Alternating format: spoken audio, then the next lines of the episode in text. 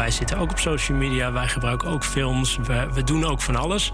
Maar wel voor, voor dit doel.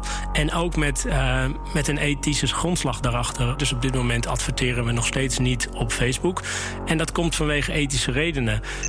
Dus we zien dat als mensen een materialistische levensstijl hebben en waar een, levensstijl waarin spullen krijgen en, en begeren en hebben heel belangrijk is, uh, zijn minder gelukkig. En als je ertoe besluit om minder te consumeren, gaat het welzijn omhoog.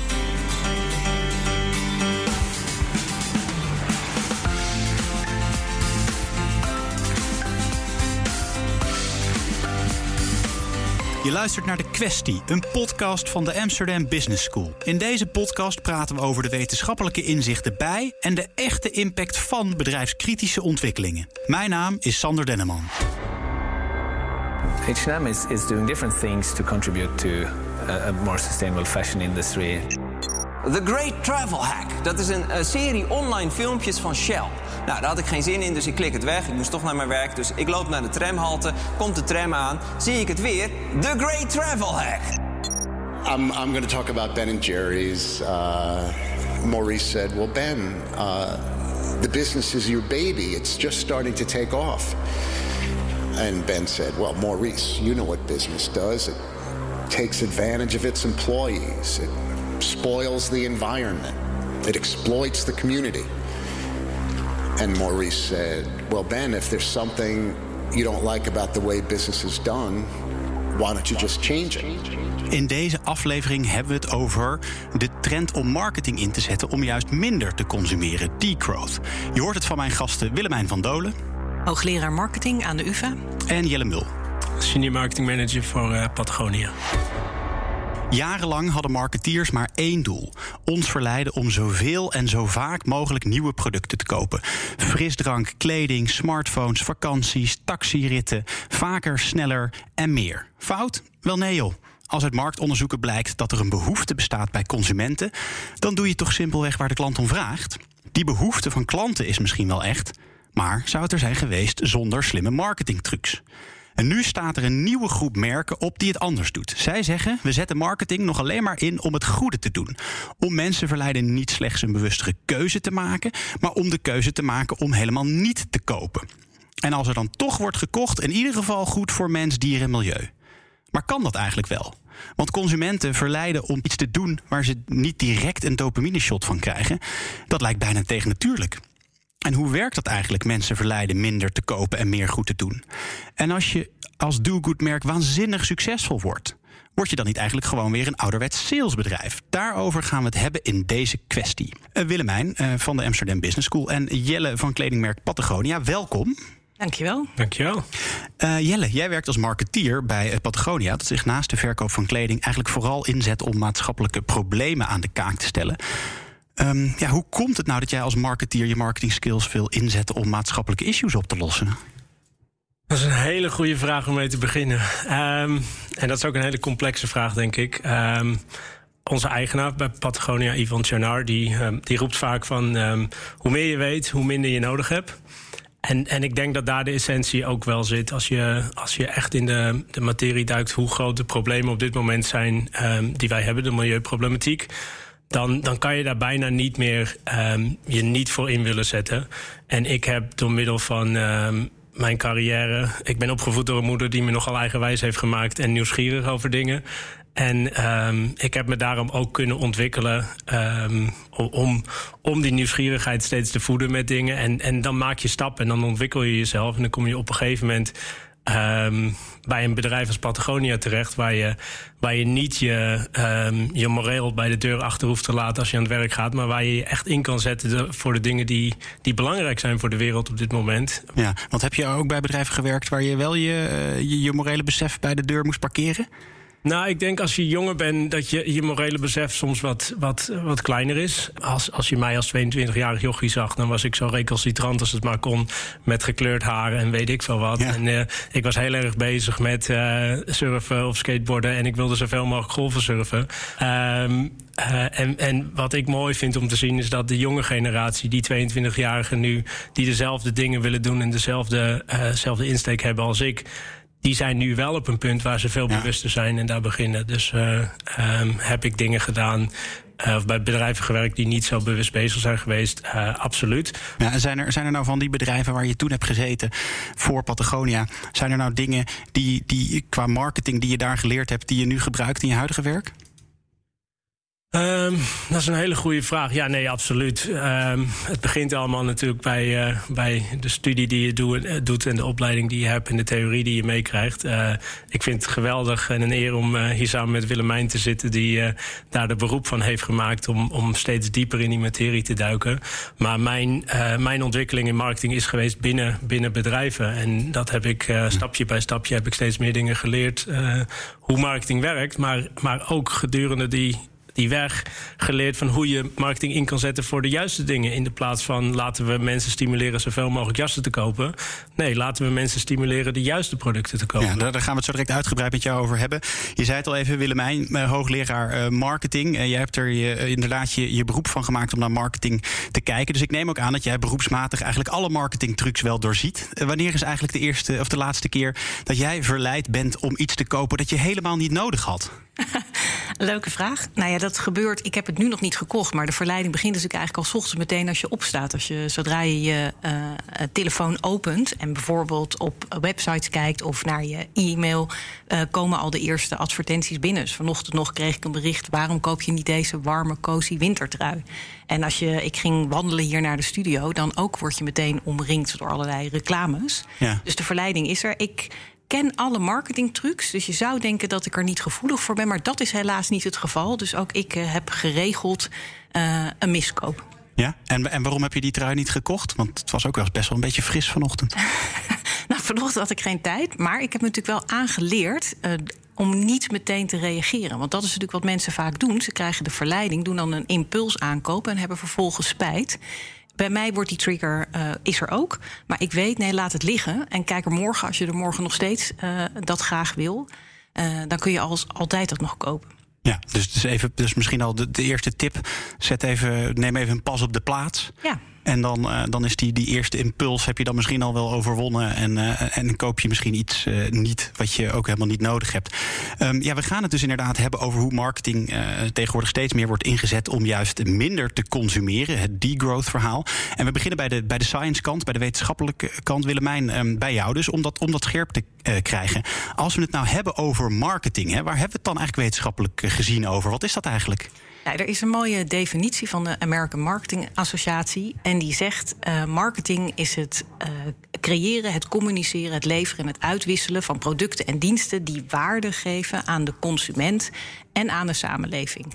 Nou, als je dat praktisch vertaalt, gaat het er eigenlijk over: is marketing een tool en die komt met oplossingen uh, voor consumentenproblemen en behoeften. Dat is eigenlijk wat bedrijven doen. Nou ja, dat, dat klinkt eigenlijk nog wel, uh, wel oké. Want waarom heeft het dan zo'n toch bij veel mensen een, een, beetje inmiddels een vieze bijsmaak? Want als je gewoon voldoet aan behoeften van mensen, dan, dan is dat eigenlijk best wel prima. Ja, nou daar is ook uh, sec gezien niks mis mee. Waar, waar natuurlijk wel ingewikkeld wordt, is dat we eigenlijk in deze huidige tijd constant bloot worden gesteld aan allerlei reclames en boodschappen van bedrijven.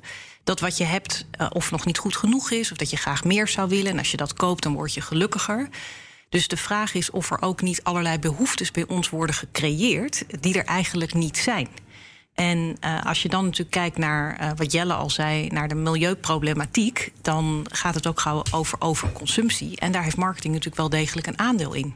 Ja, is dat ook wat jij, wat jij ervaart? Dat, er, dat de meeste bedrijven om je heen allerlei behoeftes creëren die er eigenlijk helemaal niet zouden moeten zijn? Ja, absoluut. Ik zou als marketeer natuurlijk liegen als ik niet geloof dat marketing een enorm belangrijke rol hierin kan spelen. En uh, dat is absoluut waar. Um, wat Willemijn ook zei, van um, ik word ook getriggerd. Nou ja, als iemand als Willemijn al getriggerd wordt om dingen te kopen, dan, dan heb je het gewoon echt over de menselijke uh, psyche. En, en we worden steeds beter in die triggeren. En de, wat, je, wat je zegt is absoluut waar. Oké, okay, want, want Willem, welke trends zien we dan nu op dit moment in, in marketing? Want marketing is voor mijn gevoel traditioneel eigenlijk inderdaad gewoon bedoeld om mensen te verleiden om, om dingen te kopen. Of die behoefte er nou, nou is of niet. Ja, nou, als je natuurlijk ook kijkt naar de ontwikkeling van marketing, er is op een gegeven moment is er gewoon steeds meer geconsumeerd. Maar we zitten ook in een maatschappij en in een cultuur waar die eigenlijk nog steeds pro-consumptie is. Consumeren is goed. Uh, shop till you drop. Uh, the good life. Dus we denken dat we gelukkig kunnen worden door spullen te kopen. Uh, we kunnen ook ons succes aantonen aan mensen door mooie producten te hebben, mooie huis, mooie inrichting. Dat is een cultureel geaccepteerd. We zien wel dat nu wordt het steeds duidelijker dat daar beperkingen aan zitten, doordat er gewoon de bronnen, de resources opraken. Dus we zagen daarna wel een schuiving ook meer richting een verschuiving richting sustainable marketing of duurzaam. Maar dan hebben we eigenlijk nog steeds over koop veel, maar koop het groen en duurzaam. Ja. En uh, wat je nu langzaam ziet opkomen, is, is eigenlijk het idee van, nou dat gaat ook niet werken. Want dan consumeren we nog steeds veel te veel. ja, want waarom, waarom is dat inderdaad een probleem? Want je zou zeggen, als, je, als alles gewoon van, uh, van sustainable uh, bronnen komt en zo, dan kunnen we lekker, lekker doorgaan met waar we gelukkig van worden, kopen en dan probleem opgelost. Ja, maar die bronnen zijn niet onbeperkt. dus die ook als we het groen gaan doen, dan nog is het op een gegeven moment op. En er is ook onderzoek geweest dat degene die minder koopt, die heeft een grotere positieve impact op het milieu dan degene die groen koopt. Want we kopen dan gewoon nog steeds te veel. En uh, dat, is een, dat is een interessant gegeven. En dat betekent dat we eigenlijk zouden moeten gaan naar uh, minder consumeren. Of als je consumeert, producten die langer meegaan. Oké, want, want jullie uh, verkopen wel ook, uh, ook producten. Dus, uh, en als nou Willemijn hoor, zegt, nou ja, bij Patagonia komt dat natuurlijk van een goede, goede oorsprong. Dan is dat misschien toch nog steeds wel een, wel een probleem. absoluut. Um, dat is absoluut waar. Um, je zal Patagonia ook nooit horen zeggen dat wij een duurzaam merk zijn. We zijn, we zijn een verantwoordelijk merk. En um, wij mensen dragen producten. Um, we lopen niet met z'n allen naakt over straat heen. Dus we, trekken producten aan. Um, we, surfen. Um, daar heb je in Nederland of in heel veel locaties een wetsuit voor nodig. Dus, dus stap 1 is absoluut om te kijken hoe je dat op een zo goed mogelijke manier kan produceren. Maar uh, wat wij ook bijvoorbeeld weten is dat als je een, um, voor ons de producten die wij maken acht tot negen maanden langer gebruikt, dus een seizoen, heeft het ongeveer 20 tot 30 procent minder impact op het milieu al. Dus daarmee laat je eigenlijk zien dat de kwaliteit van een product en zoals Willemijn zegt, het, het in gebruik houden van een product enorm belangrijk is. En in Europa werken we met partners samen die die kleding gewoon repareren. Want het klinkt als vliegkilometers. Ja, nou ja, dat, dat natuurlijk. Uh, versturen van producten kost uh, ook energie. Maar wij weten dat de grootste impact uh, zit waar het product gemaakt wordt. Dus ja. de, de, de mills, de, uh, de fabrieken, daar zit de grote impact voor een product. Dus ook dat terugsturen van dat product naar een, uh, naar een reparatiecentrum sta, staat niet in verhouding met het kopen van een nieuw product. Oké, okay. dus, dat, dus, dus, dus het, het laten repareren en het lang gebruiken van je producten, dat, dat, dat draagt wel, wel degelijk bij. we hebben het nu over de, over de impact van deze, van deze trend, Willemijn. Um, uh, namelijk dat eigenlijk je zegt, als je minder consumeert, dan, dan maak je de, de meeste impact. Um, ik wil nog even terug. Ik, ik zei gekscherend, nou, als we nou gewoon uh, kunnen blijven kopen en verantwoord, uh, dan kunnen we blijven doen waar je gelukkig van wordt. Maar worden we daar eigenlijk wel gelukkig van? Nou, dat, dat vind ik zelf fascinerend ook van dit hele onderwerp. Dus of je het nou over degrowth hebt, en er wordt ook al gezegd anti-consumptie, demarketing, er zijn verschillende termen voor. Dat heeft bijna altijd een negatieve connotatie Er wordt iets van ons afgepakt of je mag iets niet. Terwijl dat als je naar de literatuur kijkt, niet het geval is. Dus we zien dat als mensen een materialistische levensstijl hebben... en waar een, een levensstijl waarin spullen verkrijgen en, en begeren en hebben heel belangrijk is... Uh, zijn minder gelukkig. En als je ertoe besluit om minder te consumeren, gaat het welzijn omhoog. En dat heeft verschillende oorzaken. En lang niet iedereen doet dat ook hè, om, om, voor het milieu. Maar het kan ook zijn uit financiële redenen. Of omdat je een simpeler leven wil. Of omdat je het zat bent om de hele dag gemanipuleerd te worden door allerlei marketingtechnieken. Dus er zijn verschillende redenen voor. Uh, maar wat we wel zien is dat het zeker niet ten koste gaat uh, van het kwaliteit van leven. En dat is natuurlijk een interessant gegeven. Werkt dat zo? Of hoe, hoe kan dat? Want als je, stel ik beslis nu, ik ga uh, minder kopen, dan zeg je, nou dan op termijn gaat daar mijn, mijn geluk misschien wel van omhoog. Maar als ik overal steeds gestimuleerd nog word dat, dat de norm is om, om meer te kopen, ja, werkt het dan wel zo? Is het niet veel meer institutioneel dat er echt echt door de hele linie heen een omslag moet komen? Want anders ben ik degene die minder koopt, maar ik krijg nog steeds impulsen van koop wel, koop wel. Ik, ja, ik koop niet, maar ik zou het eigenlijk wel moeten doen. Nou ja, de vraag is, kijk, je bent zelf... een van de redenen dat mensen dit doen... is dat ze gewoon een gevoel van controle terug willen. En die heb je natuurlijk wel. Dus ik ken ook, uh, dat is dan uh, anecdotal evidence, zoals men mooi zegt. Er zijn ook mensen die gewoon zeggen... ik ga gewoon eens proberen om een heel seizoen niet te shoppen... of een heel jaar niet. En die ervaren dat over het algemeen als bevrijdend... want dan hoef je ook niet meer te reageren op die triggers. Dus je kunt bewust ervoor kiezen om je... Uh, al die e-mails uh, uh, weet je, te unscriben en er gewoon minder op te letten. Die, daar heb je natuurlijk wel een, een controlepunt, moment op. En wat we weten uit onderzoek is dat heel veel andere dingen ga je dan doen die je wel gelukkig maken. Dus er zijn uh, wandelen in de natuur of het goed gesprek hebben, sociale relaties, uh, zelfontplooiingsactiviteiten, zoals het mooi heet, zoals het maken van muziek of misschien verven, sporten. Er zijn heel veel andere dingen waar je gelukkiger van wordt dan van shoppen. Ja. Dus dat noemen ze in, de, in het onderzoek displacement effect. Als je shopt, kan je op dat moment niet iets anders doen. Dus je wint gewoon hartstikke veel tijd Los daarvan weten we ook uit onderzoek dat heel veel aankopen zijn impulsaankopen. En dat vinden mensen. Je krijgt inderdaad het dopamine shot wat jij zegt. Uh, maar dat effect gaat vrij snel weg. Dus we weten ook uit onderzoek dat dat meestal na één en voor sommige mensen na twee dagen weg is. En dan krijg je spijt. Uh, dan voel je je misschien schuldig. Daarna voel je je toch weer leeg. Dus er gaan, zijn allerlei mechanismen dat je denkt wel dat je er gelukkig van wordt, maar dat is niet zo. Bovendien passen we ons ook heel snel aan. Dus dan heb je het, maar dan vrij snel wil je weer iets beters. Of je kijkt naar ja. uh, de mensen om je heen, en dat is ook wat vaak gebeurt met reclames. Dan zie je, oh, oh het kan eigenlijk nog mooier of je kan nog beter. Uh, dus er zijn allerlei mechanismes aan het werk dat je denkt wel er gelukkig van te worden, maar dat is niet zo. Ja, hey, en um, uh, Willemijn, uh, Jelle noemde het al even. Uh, in het begin dat we natuurlijk als marketeers steeds beter zijn uh, geworden in op de knoppen drukken uh, van mensen. Om ervoor te zorgen dat we ze over de streep trekken om, om dingen te kopen. Daar zijn natuurlijk inmiddels allerlei marketingtechnieken ontwikkeld. Die worden nu ook voor degrowth ingezet. Maar wat zijn, welke marketingtechnieken moeten we dan aan denken? Hoe worden wij bespeeld? Ja, nou, een heel, heel belangrijke techniek is sociale beïnvloeding. Dus wij vinden het heel belangrijk wat onze uh, groep doet om ons heen. Dus wat anderen dragen, gaan wij ook heel vaak dragen. Uh, en dan een manier om het. Um, uh, te veranderen is duidelijk te maken dat jij, en dat is eigenlijk wat Patagonia doet met die worn wear dus eigenlijk dat het tweedehands kleding is van Patagonia. Daarmee kan je uitstralen dat je dat draagt. En dat is besmettelijk. Dat vinden andere mensen ook prettig. Die uh, ik kan het uitstralen en andere mensen raken erdoor geïnspireerd. Dus dat is een heel belangrijk uh, mechanisme. Ja, want dat, is, dit, dat, zie ik, dat, dat gevoel ik dat heel veel zie bij Patagonia. Deze ja, tactiek, om het zo maar even te noemen. Uh, de tactiek om. Nou, wat wij, wat wij heel erg merken op, dit, op dit onderwerp ook is dat. Ehm, wij maken kwalitatief goede producten, dus die gaan heel lang mee. En wij krijgen enorm veel foto's van mensen die hun, um, de oude jas van hun vader aan hebben op een foto. Of, of een jas van hun opa. Of, of dat soort verhalen. En, en dat is dat is absoluut iets wat wij enorm voeden ook. Want dat zijn de dingen die, die belangrijk zijn op dit moment. Een product, um, als je dat aan hebt, dan heb je je shot gehad... en dan wil je eigenlijk het volgende al.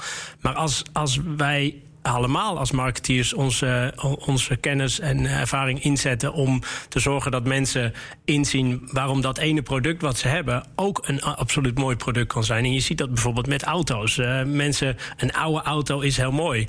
Dus waarom, zijn, waarom hebben we dat niet ook met, met een jas of andere dingen? Dus ik vind het, vind het een mooie vergelijking dat, dat we toe moeten naar een situatie waarin kleding misschien wel een soort van oldtimer is waar je, waar je trots op kan zijn en wat van generatie op generatie overgaat.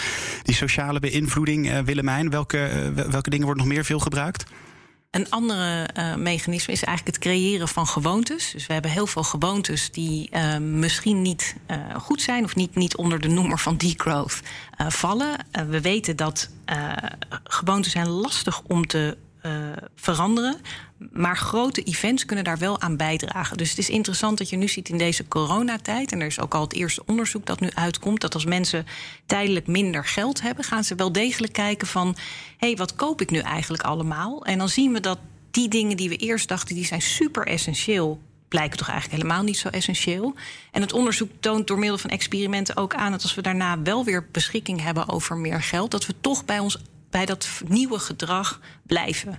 Dus het is belangrijk als bedrijf dat op het moment dat mensen bereid zijn om te switchen, dat kan bijvoorbeeld zijn bij jongeren die op kamers gaan, die staan misschien op het punt om een auto te kopen. Dat is eigenlijk het moment om te zeggen: Nou, zal je niet car, uh, car sharing gaan doen of gewoon uh, auto delen? Uh, maar je kunt ook zeggen: Oh, je hebt nu minder budget. Waarom ga je niet kleding lenen in plaats van kleding kopen? Of als jij nu zelf je boodschappen gaat doen, kijk dan eens om dat bij uh, Pieter Pot te doen, die allerlei producten leveren zonder uh, plastic verpakkingen. Dus dat zijn eigenlijk de momenten dat je mensen um, uh, ja, kunt doen veranderen in dat gedrag. Maar die, dat, dat, dat, goede, dat goede gewoontevorm. Hè? Ik snap dat, dat, dat, het, dat het moment waarop je dat moet doen. Hè, dat zijn een soort van, je noemt een aantal soort van life-changing moments. -hmm. Maar dat je, ik heb wel eens gelezen dat je, dat je een gewoonte pas na, wat is het, 30 of zelfs 60 dagen, dat, het, dat, dat je het dan pas internaliseert en dat je het dan pas gaat doen. Hoe, hoe doe je dat dan? Want je kan wel op dat moment zeggen, ga eens wat lenen. Maar dan moet iemand ook structureel dat gaan doen, wil het een gewoonte worden? Hoe werkt dat? Ja, nou dat, dat kan je doen door mensen eraan te blijven herinneren dat mensen dat graag willen. Een ander aspect is zorg dat het echt heel gemakkelijk is. Dus een, uh, wat ik zelf ook heb ervaren, op het moment dat je denkt, nou, ik wil alleen nog maar sustainable uh, kleren hebben, is het best lastig, want dat zijn kleine bedrijfjes die over the place zijn, zeg maar ook online. Nu is er een zoekmachine ontwikkeld, uh, uh, Project CC of Project CC. En als je daar naartoe gaat, dan zie je alle winkels in één overzicht. Dus het is een zoekmachine waar je in kan typen wat je wil hebben. En dan krijg je op een rijtje en uh, dan kan je doorklikken en dan zou je het eventueel op die manier kunnen kopen. Dat soort dingen helpen. Dus je moet zorgen dat mensen er constant aan herinnerd worden. Uh, en dat het ook gemakkelijk is. Want als mensen te veel moeite moeten doen, dan schieten ze weer terug in hun oude uh, gewoontes. Wat je aan de andere kant niet moet vergeten, is dat mensen wel nu steeds bewuster worden van wat er aan de hand is in de wereld. Ja. En dat is natuurlijk wel ook echt een belangrijk aspect. Als mensen dit heel graag willen, zijn ze ook wel bereid om er tijd en moeite in te stoppen. Oké. En Jelle, hoe, hoe zorgen jullie er bij Patagonia voor dat dingen een gewoonte worden? Dat, dat mensen niet die. Uh, want dat kan natuurlijk ook, dat mensen niet die Patagonia jas uh, kopen als een soort van fashion statement en dan ieder seizoen weer een nieuwe kopen. Ja, en, en uh, Patagonia is in 1973 um, is een kledingmerk geworden. Uh, voorheen was het uh, Yvon Chouinard, de oprichter, die maakte pythons voor het klimmen. Die sloeg je in de muur, die liet de gaten achter. En dat was op een gegeven moment bij hem de vraag van... moeten we dit wel doen? Moeten we wel gaten achterlaten in, in de muur en voor de volgende generaties? Die, die is op een gegeven moment toen clean climbing begonnen. Um, dat, dat is, heeft een hele grote revolutie in het, klimmen, in, in het klimmen, in het muurklimmen um, veroorzaakt. En daar is eigenlijk het, uh, de, de, de um, nou ja, journey, om er maar een Engelse term doorheen te gooien, van Patagonia begonnen. en, en dat oogpunt van uh, we willen het op de juiste manier doen, dat is steeds meer gegroeid. En dat is eigenlijk een constante uh, reis geweest met, met dingen. En in 2011 uh, is er een redelijk bekende campagne geweest op Black Friday. Black Friday, en dat wordt ook steeds meer in Europa. Het is natuurlijk een Amerikaans iets, maar wij krijgen het ook steeds meer in Europa. En je ziet het nu al, alle advertenties langskomen van kopen, kopen, kopen, korting, korting, korting. Toen zijn wij met een advertentie gekomen van don't buy this jacket. Ja. Heel groot op Times Square. Um, en, en daaronder stond heel veel kopie met een uitleg van uh, hoeveel impact het had op het milieu. En al dat soort dingen. Om mensen wel te laten nadenken. En daar begon het. Dus uh, wij gebruiken het verkoop van de producten die mensen nodig uh, of gebruiken in de sporten die wij doen of op straat. Nogmaals, we lopen niet allemaal naakt rond. En die, uh, die producten die we maken, die gebruiken we. En dat geld gebruiken we dan om andere dingen in te zetten. Dus, dus onze kleding is een middel. Uh, maar het is ook een belangrijk middel. Wij zijn geen, uh, geen NGO. Wij zijn, uh, wij zijn een, een, commercieel bedrijf.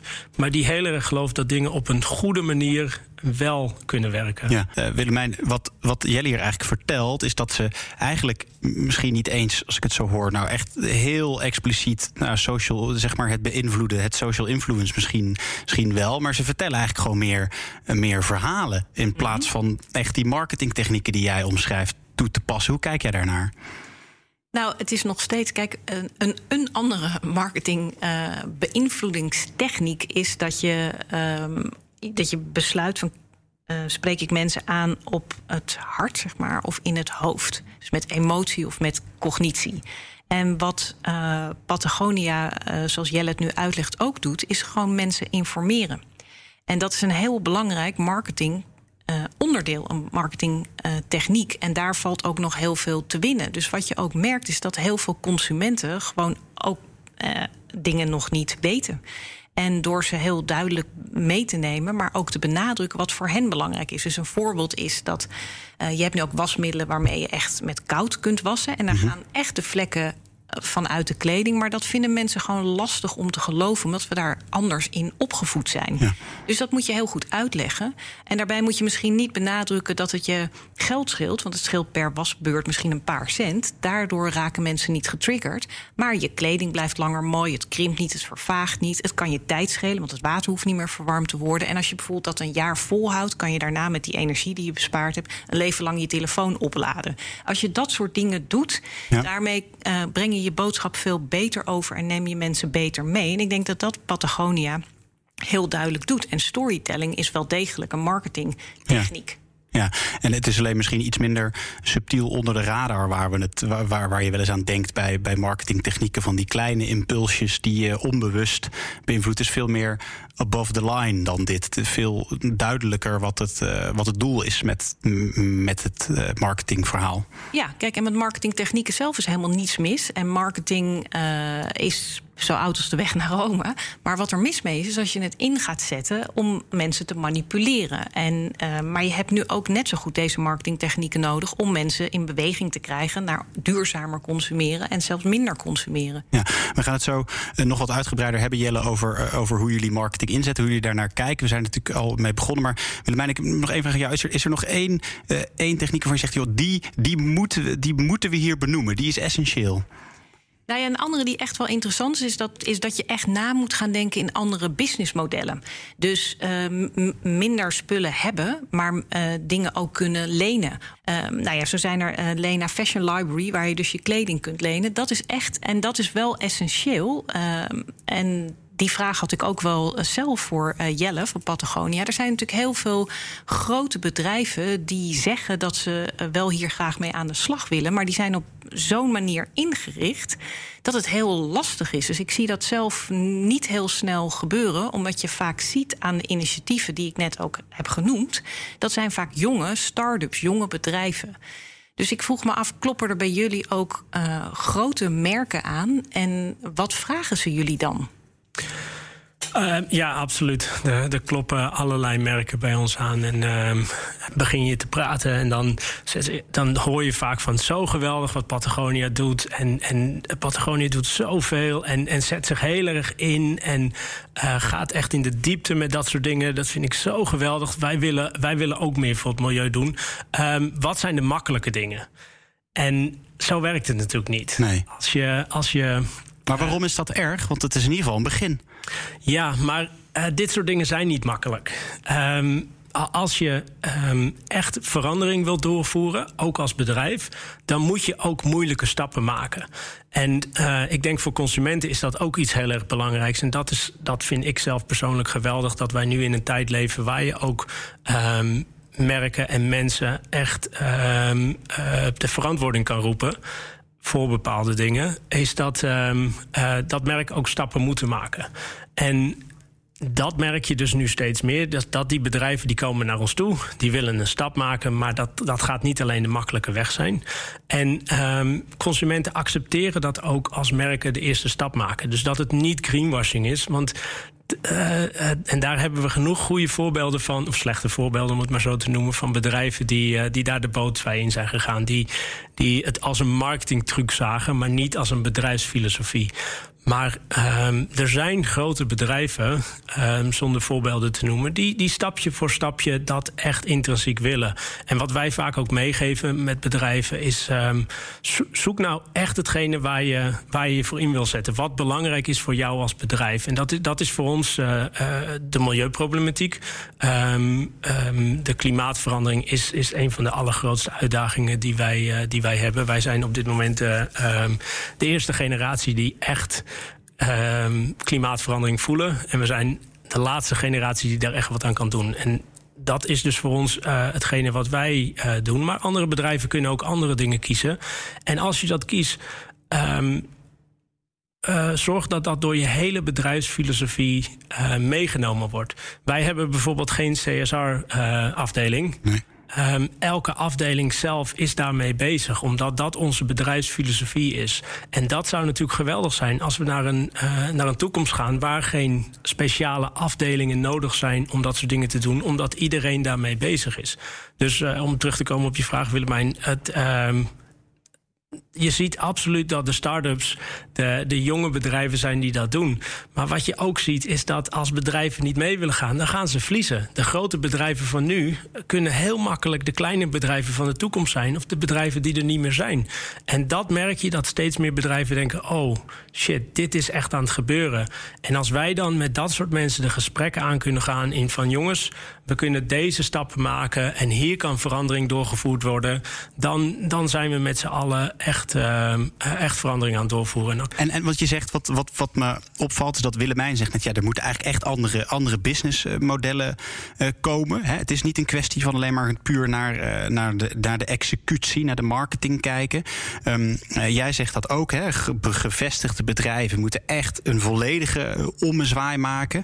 Um, en dan komen misschien eigenlijk ook aan, want, want jullie hebben dat eigenlijk intern ook vrij ad hoc. Volgens mij wist niet eens jullie hele organisatie dat jullie die ommezwaai maakten, ook gedaan.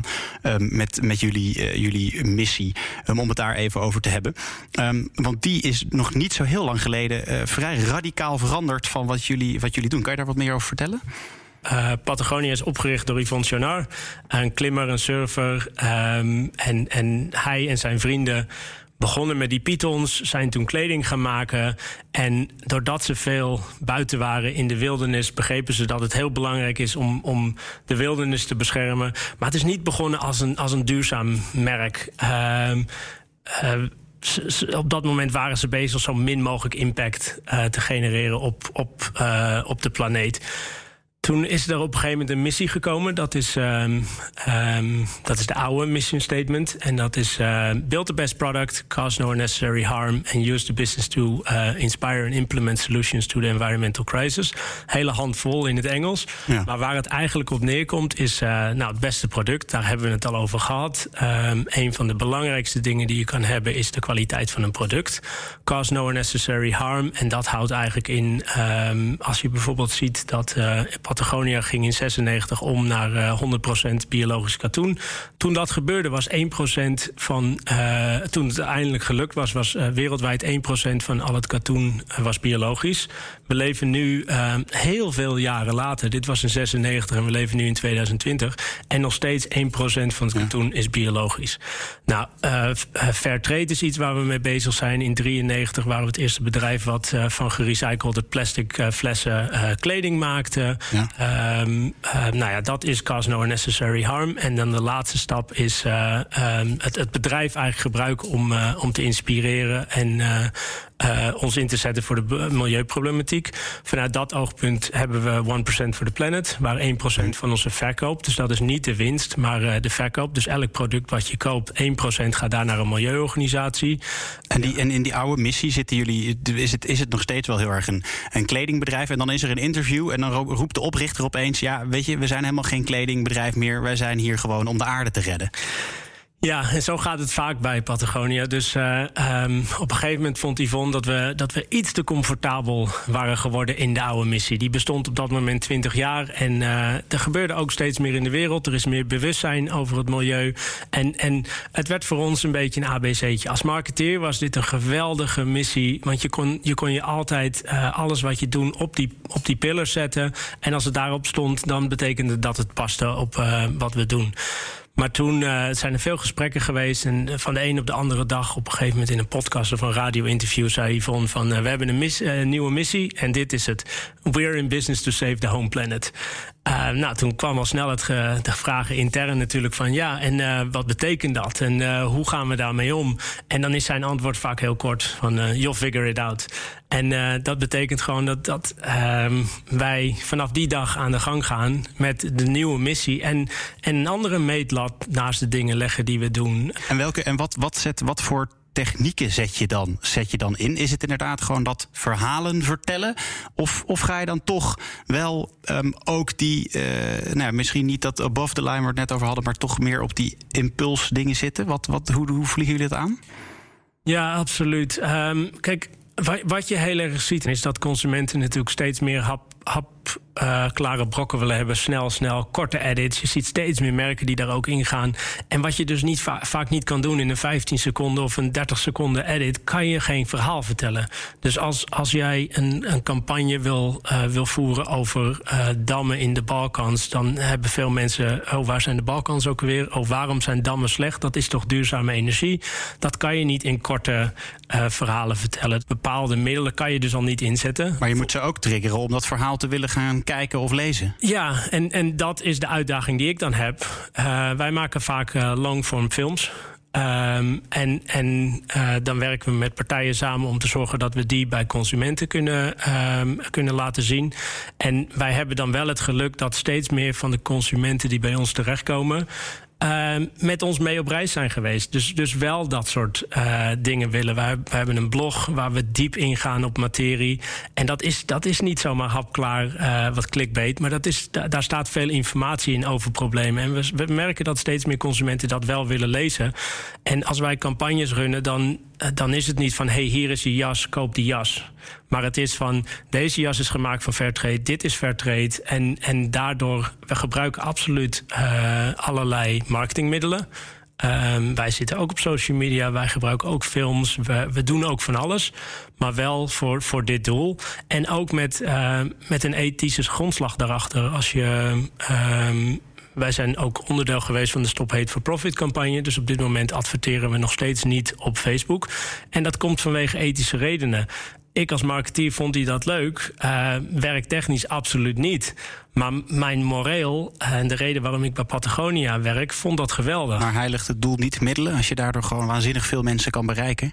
Um, Um, nou, ik denk, ik denk het niet. Um, wat we, de, het platform wat we hebben, ActionWorks, daar zitten enorm veel NGO's op. En wij hadden iets wat we Social Amp noemen. Daar kan een NGO uh, een, een, evenement, een, een donatie of, of, een campagne die ze op dat moment runnen op kwijt. En die door middel van social media, dat betalen wij, runnen we campagnes.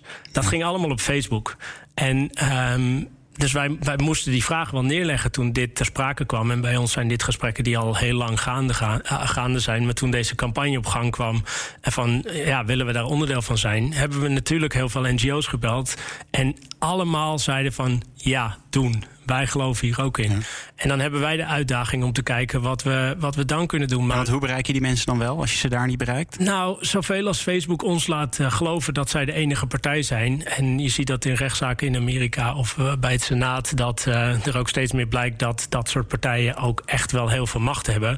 Betekent niet dat het de enige macht is. Um, en, en wij hebben nu een ander systeem ontwikkeld op social media, waardoor we nog steeds wel kunnen adverteren, maar niet op Facebook en met andere partijen. Oké, okay. want Willemijn, hoe kijk jij ernaar? Want eigenlijk wordt er ook een duidelijke keuze gemaakt door Patagonia. Van nou, dit, dit, dit doen we gewoon, hier trekken we de, de lijn. Deze dingen zetten we wel in om mensen uh, te bereiken uh, en om, om het ons verhaal te vertellen. En deze dingen niet. Ja, ik denk dat dat een verstandige keuze is. En het was natuurlijk niet alleen Patagonia, maar er zijn een heel aantal bedrijven die ge, uh, gezegd hebben van wij gaan nu niet op uh, Facebook en social media meer. En ik, ik kan dat heel erg goed begrijpen. En ik vond dat ook sterk dat een aantal merken dat zo zeiden. Kijk, wat we niet moeten vergeten is dat ook de consument die minder wil consumeren, blijft wel een consument met behoeften en verlangens. En die heeft ook, zoals Jelle dat mooi zegt, die heeft ook kleren aan. Dus het is niet, weet je, in je hele leven zal je altijd consumeren. Voedsel, kleding, uh, spullen voor in huis. Alleen mensen willen dat anders doen. En je ziet, uh, Jelle benoemde dat en ik uh, zie dat ook. Je ziet een beweging komen, wel degelijk van uh, consumenten die dat anders willen. En die hebben, maar die hebben daar wel hulp bij nodig. Dus het is echt wel iets anders. Als voorbeeld, als je altijd een jas koopt en die ga je in één keer een duurzame jas kopen, dan dat je besluit, ik ga geen jas kopen en ik laat hem repareren. Het is echt een gedragsverandering en in zoverre voor uh, consumenten ook wel een zoektocht van wat kan dan wel, wat kan dan niet. Er is ook heel veel nog onduidelijk. En daar kunnen merken hartstikke goed in helpen. Dus voor Patagonia zit al bij veel mensen in hun hoofd waar ze voor staan. En dan is het belangrijk dat als ze naar de site van Patagonia gaan, dat ze ook zien uh, waar het voor staat en dat het heel erg consistent is. En um, Ehm, we zitten natuurlijk nog steeds in een maatschappij waar toch wel echt een consumptie-mindset wordt gecreëerd. Dus natuurlijk zijn er mensen die willen veranderen, maar desalniettemin worden we de hele dag uh, blootgesteld aan allerlei advertenties. Dat is echt heel veel. Er is een documentaire die mensen zouden kunnen uh, zien, de Social Dilemma, waarin ook aangetoond wordt hoe we um, verslaafd worden gemaakt eigenlijk aan de sociale media. Als je daarop zit, krijg je ook dan weer allerlei advertenties op je af. Dus ik wil in, in, in die zin ook wel voor de consument een land spreken. Ook al wil je, het is echt best wel lastig. Want je wordt getriggerd en je moet je weg nog vinden. Dus we hebben echt wel bedrijven in die zin nodig die het statement maken van nee, we gaan hier echt nu serieus werk van maken. We gaan echt goed nadenken van uh, ja, de, de groei die we nu eigenlijk voor ogen hebben, is die nog wel haalbaar met de bronnen die we daarvoor nodig hebben? Voegen wij wel echt waarde toe aan alle stakeholders in het proces voor de werknemers, de klanten, uh, de communities? Of, of zijn we eigenlijk alleen maar spullen aan het produceren die eigenlijk niet waarde toevoegen aan, uh, uh, aan mensen's leven. Dat moet echt wel hand in hand gaan. Dus het moet en van de consument komen, maar het begint zeker ook bij bedrijven. We komen, we komen richting het einde van, uh, van, van deze aflevering. We sluiten de kwestie altijd af met een vraag van het UvA-studenten interviewplatform Room for Discussion. Uh, en de vraag van deze week komt van Sarah Bronkhorst. En zij studeert Politics, Psychology, Law en Economics. Uh, zullen we er gewoon even naar gaan luisteren? Patagonia heeft zich vrij direct uitgesproken over de Amerikaanse verkiezingen door Vote the Assholes Out in labels te printen. Nu vroeg ik me af, hoe kan uh, Patagonia zo'n politieke boodschap zich veroorloven? Zijn jullie niet bang om een deel van jullie klanten te verliezen door zo'n uitspraak, die toch, als ik dat mag concluderen, vrij uh, ja, een beetje anti-Trump overkomt? En welke overwegingen moeten jullie maken als uh, Patagonia marketingteam voordat zo'n uitspraak in labels komt te staan? Het zijn eigenlijk twee vragen. Hè? Zijn jullie bang om klanten kwijt te raken als je een politiek statement maakt? Um, en en ja, hoe, hoe, bespreken jullie, hoe maken jullie de keuze om zo'n ja, activistische boodschap te gaan toevoegen aan producten? Enorm goede vraag, dankjewel daarvoor. Um, ik, ik, denk dat ik uh, even terug moet gaan naar het begin van Patagonia. Want um, natuurlijk uh, zie je dit snel als een, als een politiek statement. Maar dat is het niet per se. Het is niet um, uh, rood of links of welke partij ook. Het gaat erom dat wij ons inzetten voor, voor de milieuproblematiek. Dus de mensen die zich daar tegen uitspreken. Dus of dat nou negeren is of ontkennen. Ehm, daar zetten wij ons op in en daar gaan we tegen in. Ja, dat gaat niet alleen maar over Trump. Dat gaat over iedereen die, die, die zich eh, tegen milieuproblematiek uitspreekt. absoluut. Want, want welke afwegingen, om, zo, om even terug te gaan naar die boodschap, hè, VOTS, Hols Out, welke afwegingen worden er bij jullie dan gemaakt? Dat is iets wat bij, uh, bij Yvonne vandaan komt. En um, om heel eerlijk te zijn met dit voorbeeld, uh, het productteam die, uh, die is bezig geweest. Uh, dit, dit, deze label was in de stand-up shorts. Um, dus dus de, het, idee erachter was van dat Patagonia al sinds 73 eigenlijk opstaat tegen klimaatontkenners. En om heel eerlijk te zijn, ik als marketeer wist daar niet eens vanaf. En er waren heel veel marketeers in Patagonia die daar niet van af wisten op dat moment. Dus dat dat uh, plaatje rond begon te gaan. Toen heb ik ook een berichtje gestuurd naar mensen in Amerika van... hey, is dit waar? En ik denk dat dat uh, een goed voorbeeld is van hoe het bij Patagonia werkt. Elke afdeling is met bepaalde dingen bezig. En natuurlijk waren de mensen zich bewust dat, dat dit gebeurde. Maar het is niet ingezet als een marketingtruc. Het is meer als een soort van grapje ingezet van dat doen we ook... omdat dat binnen Patagonia past op de dingen die we doen. En dat werd opgepikt door media. En, en natuurlijk gaan wij dan ook het gesprek aan met media die daar vragen over stelt en al dat soort dingen. Maar het is niet de marketingafdeling die daar met z'n allen om tafel heen zit en denkt van oh, hoe kunnen we deze consument die zo ons uh, ziet bereiken. En dan het laatste gedeelte van de vraag van zijn wij bang dat we consumenten verliezen? We staan ergens voor en we geloven absoluut dat, uh, dat het probleem om klimaatverandering te groot is om ons druk te gaan maken of we, of consumenten verliezen of niet. En we doen het voor, voor dat soort redenen, spreken we ons uit. Voor dat soort redenen zijn we met grote milieucampagnes bezig. En als dat betekent dat sommige consumenten het niet met ons eens zijn, dat kan en dat mag. Willemijn, zie, zie jij, is, is dat een risico voor als je marketing inzet om minder te consumeren of, um, uh, of, of, of activistisch inzet? Dat, dat je altijd een kamp hebt die dan misschien afstand neemt van je product? Uh, zeker. Als je natuurlijk een bepaalde kant kiest, zullen er altijd mensen zijn. Dat gebeurde toen uh, ook met Nike en uh, Kaepernick. Die, die had dan ook mensen die hadden echt een hekel aan het merk en gingen schoenen verbranden. En, dus natuurlijk, als je, als, je, als je kleur bekent, dan krijg je ook mensen die het niet met je eens zijn. Maar daar moet je dan niet bang voor zijn. Dus als je je als merk zo duidelijk uitspreekt, dan is dit het gevolg. Ja, uh, Willemijn van Dolen, professor of marketing aan de Amsterdam Business School. En Jelle Mul, senior marketing manager bij Patagonia. Uh, dank jullie wel voor dit gesprek. Dankjewel. En luister vooral ook naar de andere afleveringen van de kwestie, die onder meer gaan over hoe onze raden van commissarissen functioneren in tijden van crisis. En welke invloed thuiswerken heeft op onze creativiteit. Tot horens.